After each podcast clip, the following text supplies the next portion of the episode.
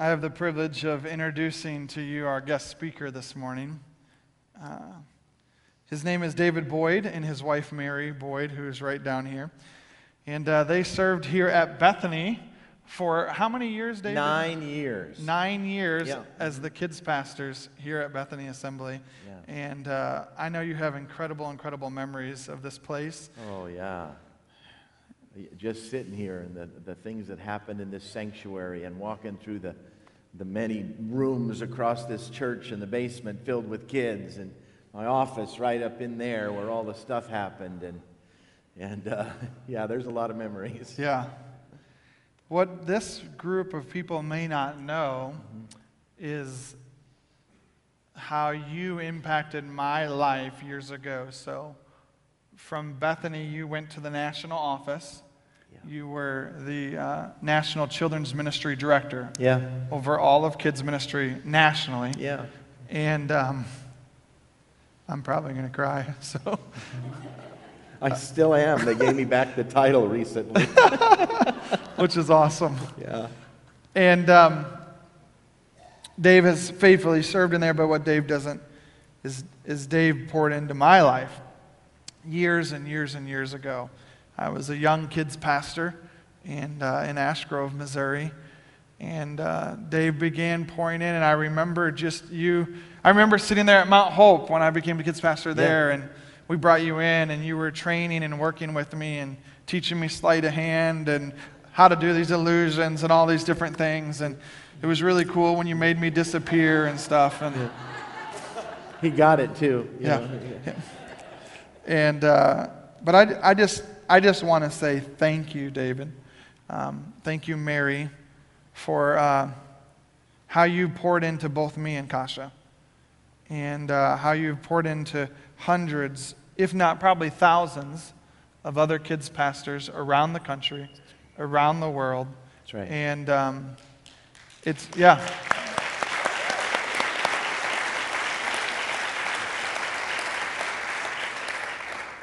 So it's crazy how you were here pouring in, and I don't know if this is in your message, so I may be ruining it, taking stuff right. from you, but you're here Yeah.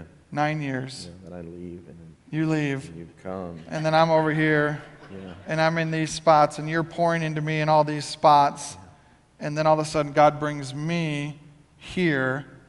And I remember Yeah. when you and I were Does that talking. mean I'm going to come back and be the senior citizens director someday? The way you're moving right now. he, he had he had knee surgery, and uh, if you guys could be praying, his his knee has been acting up quite a bit. Just started yesterday. Yes, yesterday. It just like I woke up and I could hardly walk on it. And, and um, you know, I had a pretty normal life for the last six months, but Yeah, it wasn't normal yesterday. so- yeah. And uh, so, anyways, Yeah. would you please stand to your feet and give a warm welcome to David Boyd? Thank you.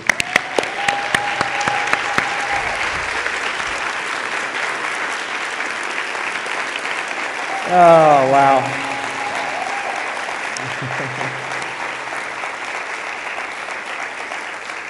You can certainly be seated. I'm going to ask Mary to come up and say a word or two if she would. And uh, as she comes up, let me ask you a question. I want you to think of somebody who mentored you, and I want you to think of one word which describes them. Now, some people have hard time with this because when I point to them, their one word is more like a sentence. one word. Take that sentence, boil it down to one word because in a little while I want to be able to ask, what's that one, per- if you could boil it all the way down to one word, what would it be? Mary, say, say hi to everybody. Well, we are heart. so excited to be back here. And Brian, you got me crying, so I could hardly talk. Uh, we actually came in 1987. That was 31 years ago. We were the first children's pastors to be hired here at Bethany Assembly because when we came, this church had a huge ministry to kids. It's not like we just started that ministry. They had buses that went out and vans that went out and picked up the kids every week. And the program got so big that people started praying that we needed somebody to come in and just organize and run this program. And Madeline Burkhart was one of the people that we heard or were told that prayed and prayed that God would send a children's pastor. Now, back then, the children's pastors were a new movement, a new thing in the assemblies of God. There weren't very many of them. And so we were children's pastors in North Dakota, and the Burkhart family prayed us over here. We came to Bethany and really got things running. And it was to the point on Wednesday nights, we had over 500 and Royal Rangers and Missionettes. It was called Missionettes back then. And it was just exciting, a lot of people. So I kind of want to do this little poll thing. If back then, between 1987 and 1996, when we left, if you worked in any area of children's ministries, raise your hand. Or if you were a kid. If you're still around, no. Oh, I was going to do kids next, but I Yeah, was look at all the looking for hands. workers. They're still you all know? over this place. Yes, thank you. Man. When you work with kids, you're raising up and training the next generation. That's what we're supposed to be doing. It's not babysitting. It's not keeping the kids quiet so you guys can enjoy your service. Children's Ministries is training up, raising up that generation. So, should the Lord tarry, they're going to be the next ones taking over all that we do and to coming to become missionaries. So, David and I are now at the national office, and our main portfolio is BGMC. And you heard your children's leader there talk about BGMC. And we are able to travel the world, training people in children's ministries, working in the U.S., seeing what projects BGMC can do and what has been done. And last year, the Kids of America raised $8.3 million. So that's so exciting. Next year, BGMC celebrates its 70th anniversary. So we have all kinds of plans for Buddy's birthday party and stuff. And so we're making history books like what you guys are doing. You're celebrating your 75th, you're pulling out history. So that's what I've been doing. And it was really interesting because I came across a quote out of our archives where the first meeting with the Sunday School Department and World Missions, they got together discussing should they start a missions program with kids. Because World Missions was concerned if we don't start teaching kids about missions, we won't have missionaries someday. We needed to raise them up. And so one of the quotes back then, somebody in the committee said, Well, I don't think we should really take up any kind of offerings for the kids. What can the kids give? They've got nothing to contribute. Hello, 70 years later, we've raised over $155 million for missions. So, all those pennies, nickels, dimes, quarters add up. So continue to teach your kids. They need you. And David's going to be talking about that today. How important it is for you to invest in the kids. Not only your own kids, but your nieces, your neph- nephews, but the kids of this church. They need you. So volunteer your time once a month, every week, every other week, because you can make a difference in the life of a child. Thanks. Thanks, Mary.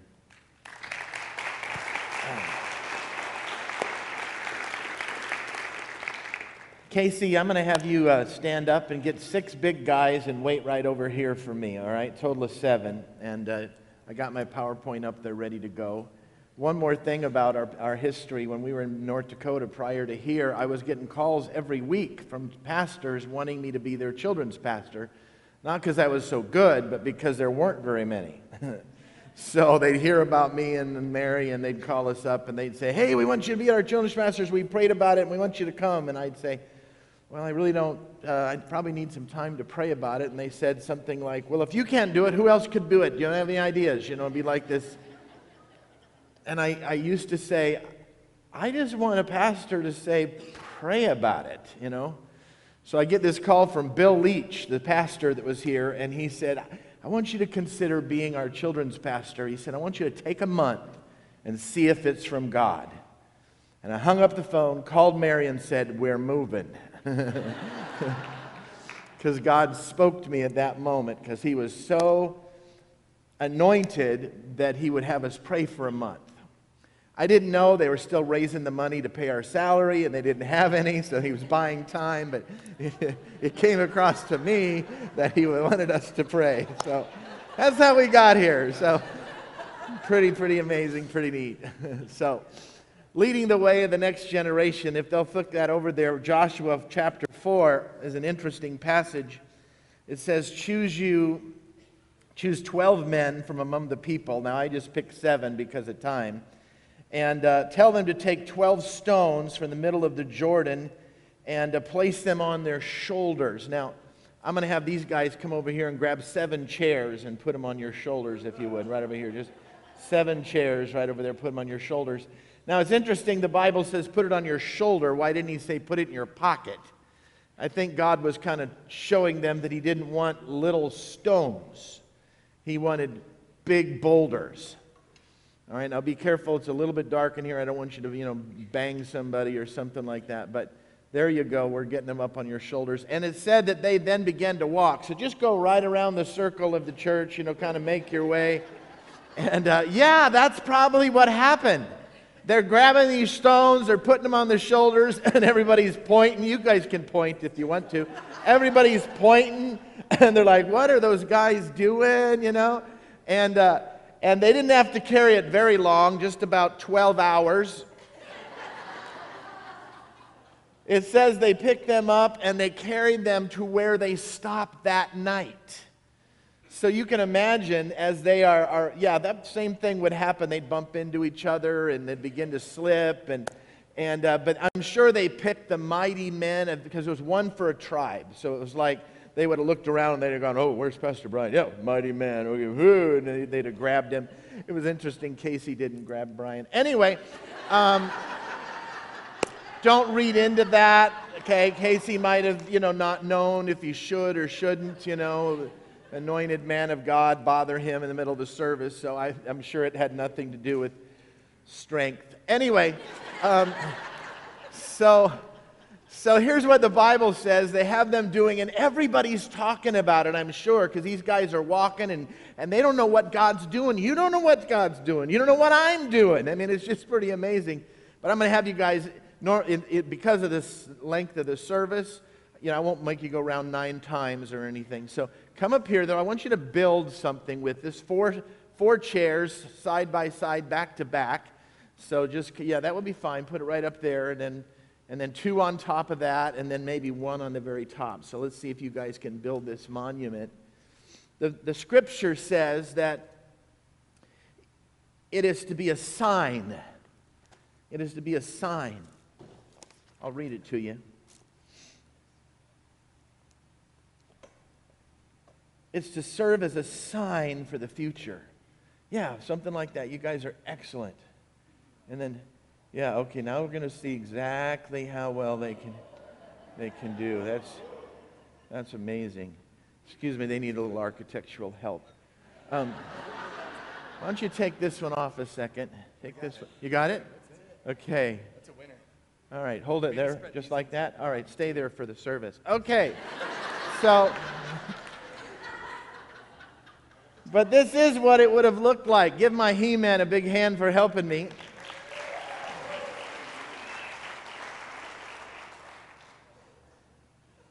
Yeah.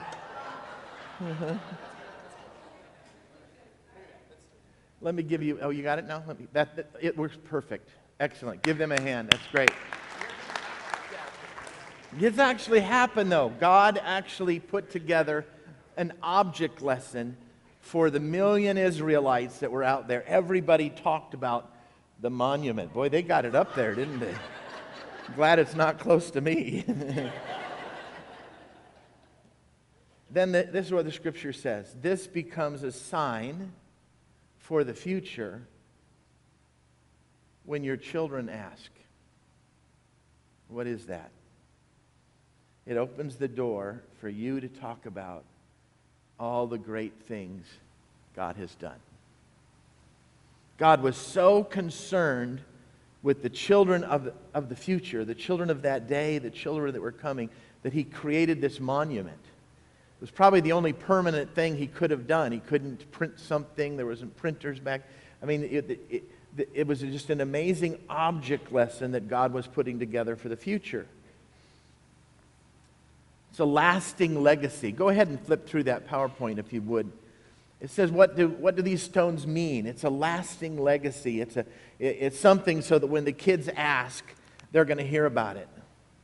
Now, a minute ago, I asked you what, your, what that one word is for somebody who mentored you. So I'm going to start over here. Does somebody have a one word you can shout out? Anybody? What? Pri- priceless? Good. What else? Say it again. Trust. Okay, sorry, it's, I can't quite hear up here. Maybe it's me. I'm sure it's the building, but. How about this section over here? There's a lot of people here. What, what words would you say? Again? Passionate. Someone else? Giving. Faithful. Wise. Loving. Patient. Genuine. Say it again. Caring. Okay, over here. Honor. What? Teacher. Devoted, humble, never ending. How about here? Funny. Okay, thank you. he didn't like that comment about his muscles, did he?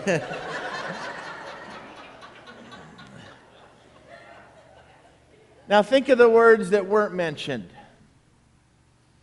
talented, brilliant. Changing kids' lives has nothing to do with how great you are. It has all to do with how much, how available you are, how caring you are, how devoted you are, how honorable you are, how loving you are. That's what changes kids' lives. That's what changed your life. That's what it means to change the life of the next generation. And Jesus was trying to, God was trying to get it started here when he was trying to say, engage your kids in conversation about the things of God. Pastor David, I don't have any kids. Guess what? There's plenty of kids to go around. There's kids in this city, there's kids in this church. And this church was built on reaching the kids in this community. That's how it was started. You'll hear more about that, I'm sure, in the history and the things that go on. By the way, my mentor, her name was Audrey Clay.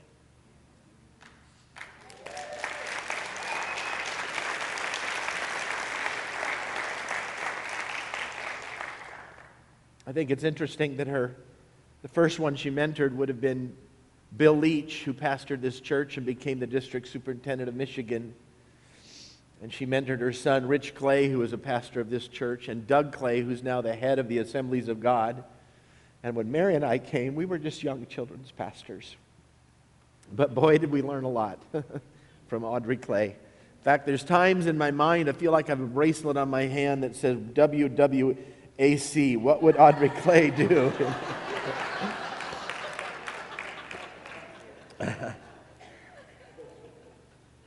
Jump out of your car and help that person. That's what Audrey Clay would do, you know.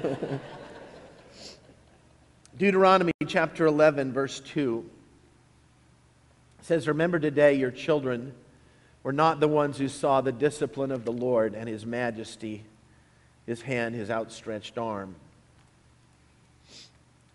What the scripture is telling us is that we've seen God do things in our lives. The kids haven't seen that yet. We've seen God do miracles, but the kids haven't seen those miracles yet. And believe it or not, they will fall in love with your God before he becomes their God. They will literally hear you praise the Lord and talk about what God has done in your life, and they will want to serve your God. It's not their God yet. They can even be saved and really not know God, but they catch it from you more than they catch it from the Word. The Word's important, but it's still distant. I know that because I hear kids more oftentimes, uh, they will quote they won't quote the Bible story. They'll quote what their Sunday school teacher, what their Wednesday night teacher, that my teacher got, got healed. God did this. And it's so exciting to them because it was one on one. And that's what, that's what the scripture is saying here. Remember, today, your children were not the ones who saw all of this stuff God did. Your children didn't see it. You got to tell them.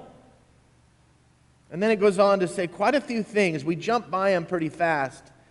But it says, his majesty.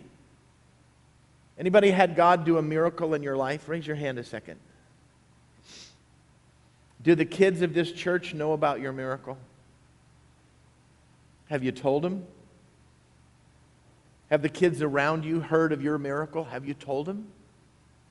Because God may not just do the miracle because He loves you, He might do the miracle so that you can tell the kids how amazing God is because they will fall in love with your God before they even realize He's their God. And then it says, His outstretched arm, the mighty hands He performed in Egypt. But it also says what He did to Dathan and Abiram. Now, that's not one of your more normal Bible stories. But those two people complained. And they and their, la- they and their families lost their lives. Just because they were extremely bitter and complaining. And, and so, why would you want to teach the kids that? Because God's not a big one on complaining, is He? It also uses the word, the experience, the discipline of the Lord. Haven't anybody ever been disciplined from, by the Lord before? I know I have. God wants you to share that with the kids. Why should they go through the same things that you went through, make the same mistakes that you went through? The grace of God is that He forgives you. Maybe you're here and you made a baby and you hadn't gotten married yet. God forgives you and your life goes on, but that story, you could still influence young ladies in the youth group by saying, I wish, I wish, I wish it hadn't happened. As you share the more difficult moments in your life with the next generation, you save them from walking down the same path. Maybe you lost a job. Maybe you spent six months in jail. Don't be embarrassed by that when you have the opportunity. Explain what you learned, how you wish your life had been different. Because you all have the ability to impact the kids of this church, the teenagers of this church, of this community. It can be the server who's waiting on you at, at the restaurant you're at. Just your smile and your genuineness and your openness. Or just noticing the tear in their eye. Is there something wrong? Find out what it is and then do what Audrey Clay would do. In 2 Kings chapter 21, another interesting passage talks about Manasseh. Manasseh is the king, very much like a, the pastor, but anyway, the king. And uh, but Manasseh had been king for 55 years and he was wicked. And in fact, the Bible goes on to say that he did detestable acts. He was more evil than the Amorites, the ungodly people, the the Israel's king was worse than all of them. He even sacrificed his own son as a baby into the fire. So here was this wicked king. His son took over. His son was wicked. And then his grandson was named Josiah. And it says in 2 Kings 22 1 through 2, he was eight years old when he became king, and he served God. So, why did Josiah serve God when his grandfather and father were evil? for 55 years, plus his father's two years, 57 years. Think of how far back that would go, like 1959 or something. Somewhere in that neighborhood, 59, 61. That's how far back it would go if we had an evil king that lived for 55 years. Imagine the nation, how horrible it was. So, why did Josiah live for God? It's because of one of you. Someone just like you, maybe more than one. You see, when I was a kid, I rode a bus to church. That's why we always believed in bus ministry, because they're not bus kids, they're just kids who need a ride. I didn't know I was a bus kid until I was an adult. I didn't know there was a name for me. I just needed a ride and they knocked on my door and brought me to church and and then people loved on me. I have a book out in the lobby i just wrote. I'll talk about that in a minute but but um, strong enough to last. It's, it's the cornerstone of our children's ministries for assemblies of god right now. And it's for parents and it's for leaders. And uh, a lot of it's about my life and uh, in, in the chapter on bold enough to share their faith, which is one, one of the eight goals, making kids so, so confident that they're willing to tell others about Jesus. Those kids are less apt to leave God if they're telling others about God. And in the book, I mentioned that when I was 13, I was shoveling snow and for ladies, you know, people, and I was getting $3 for shoveling snow, and no matter how deep it was. So I'd pray for little snows, not big snows, you know. But this elderly lady, her husband was bedridden, and I shoveled her snow, and, and she'd open the door up a little crack and hand her little $3 out to me. And I remember praying that God, I, I want to lead her to Jesus. Well, now years later, I want to, I, am asking myself the question why did a 13 year old bus kid even know that people needed Jesus? How did he know that he could pray to God and ask God to help him? How did he have a passion for the lost? It wasn't anything I did, it was because of leaders like you who influenced me. My bus drivers and my Sunday school teachers and the children's church teachers, and by that point, the youth leaders, the no cheese of the world. They invested in me. That's what it means to change the next generation. It means that we're, we're going to reach Josiah's.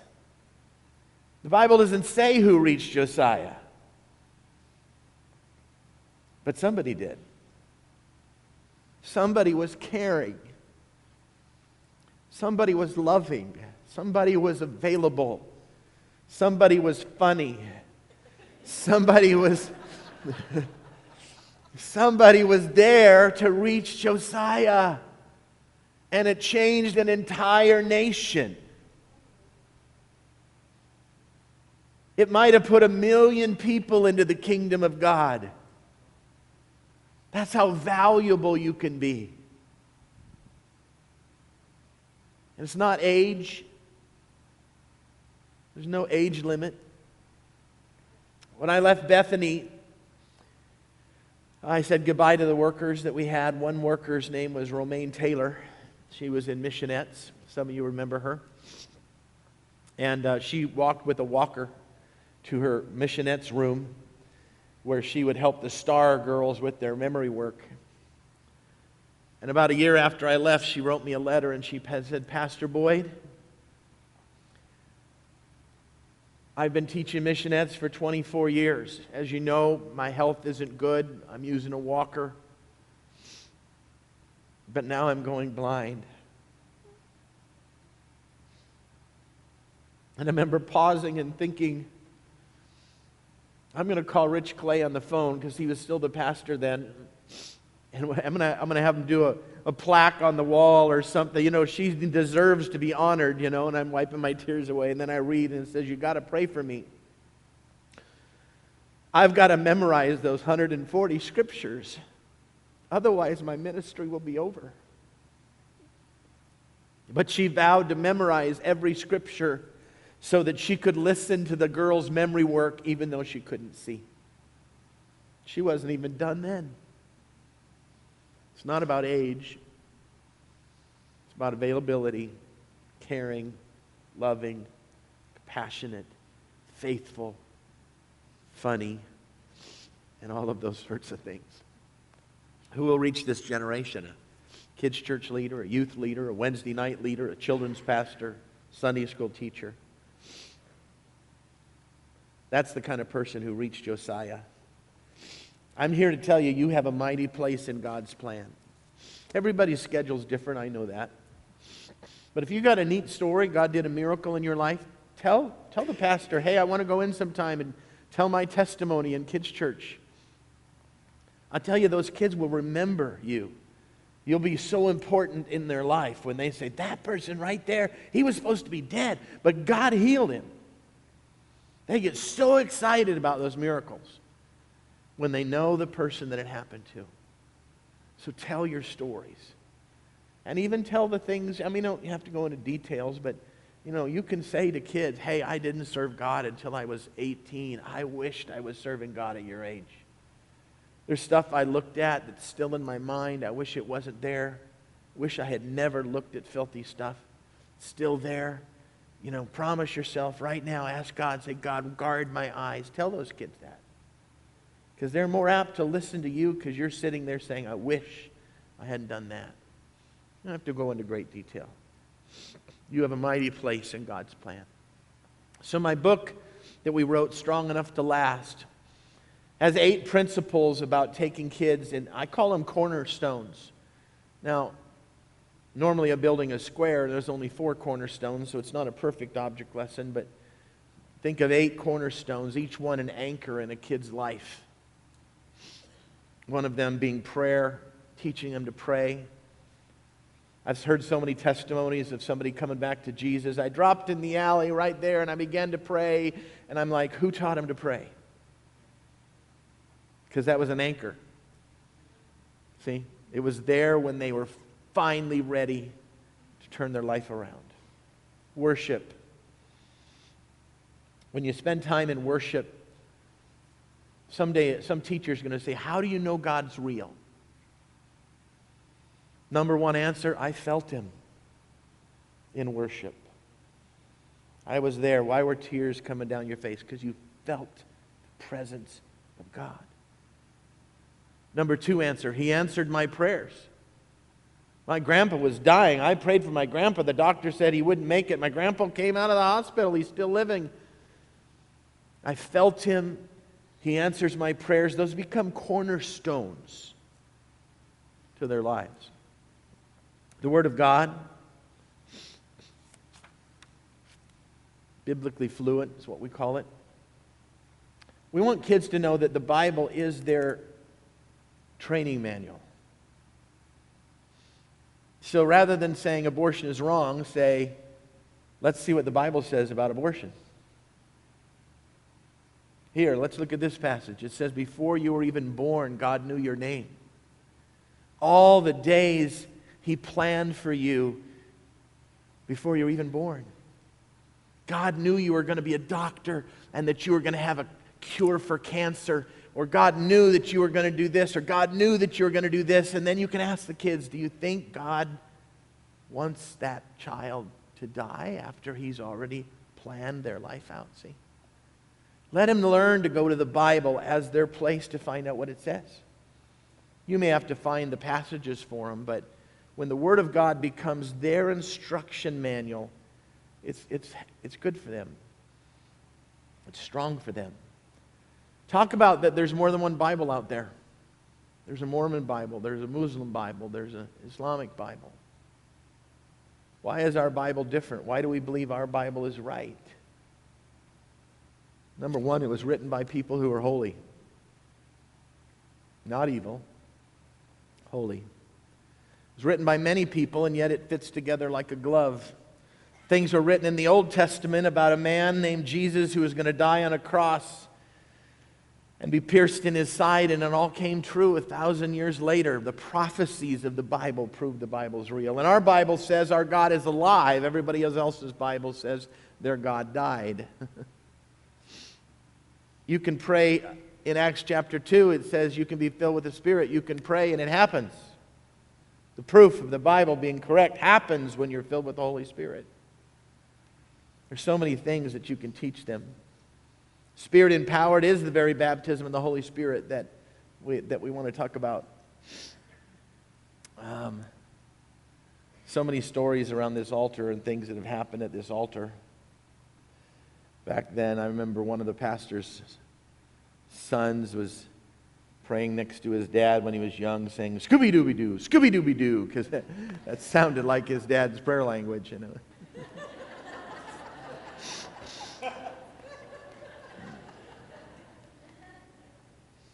I talked to Doug Clay before I came today, and uh, he wanted me to thank this church.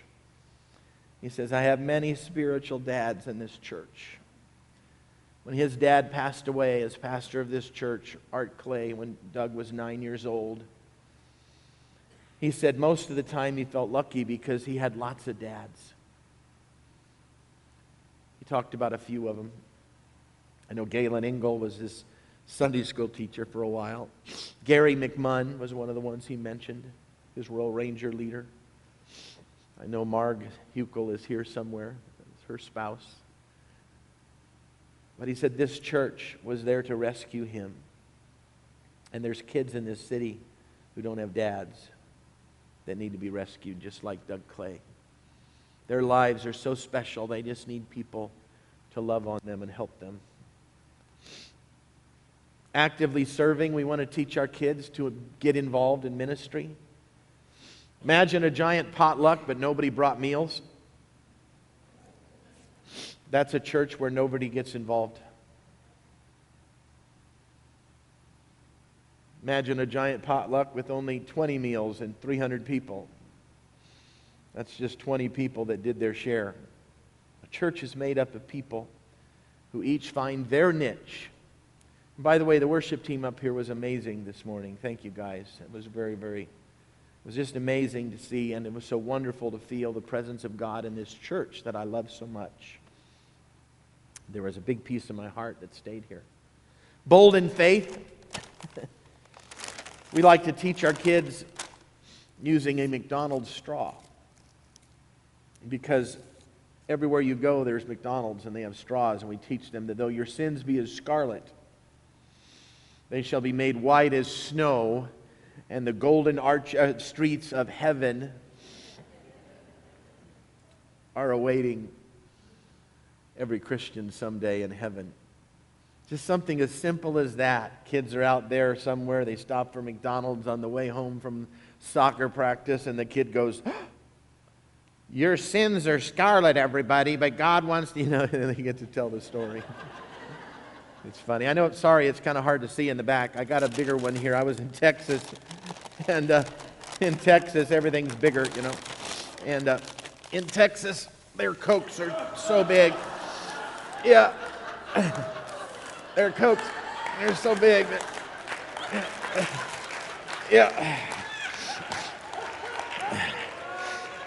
They have the mega, mega cup Cokes, you know, they're really, really big like this, you know.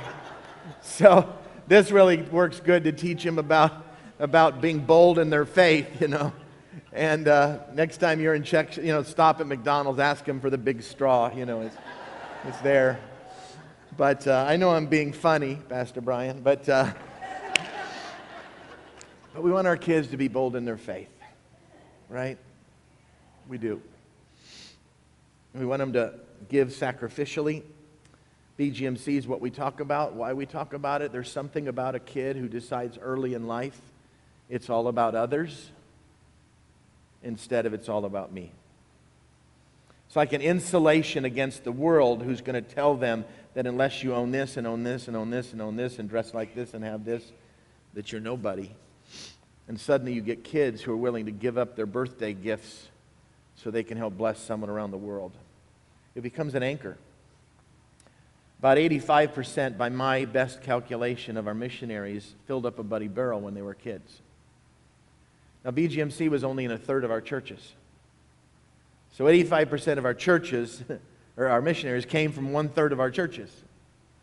But more importantly, they lived for God the rest of their life, or they wouldn't be missionaries. Even missions becomes an anchor when a child is willing to start giving up what they have for the lost of the world. It's one more anchor in their foundation that says, I'm going to live for God in a way that's strong enough to last. Amen? Let me share one last scripture and then I'll have Pastor Brian come. 2 Kings 23 25. It says, Neither before nor after was there a king like Josiah who turned to the Lord as he did with all his heart, with all his soul, with all his strength. Doug Clay is a product of this church. I am a product of a church that reached out to kids. This church has a heritage of impacting this city by loving on their kids. I could go on and on. Lois Himes, their family grew up in this church. They rode a bus when they were young.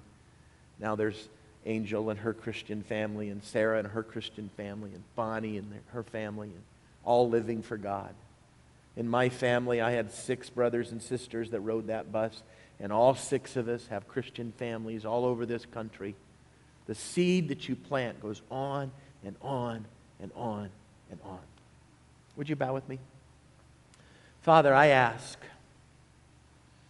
I ask, Lord, that you would, in this season of celebrating the history of this church,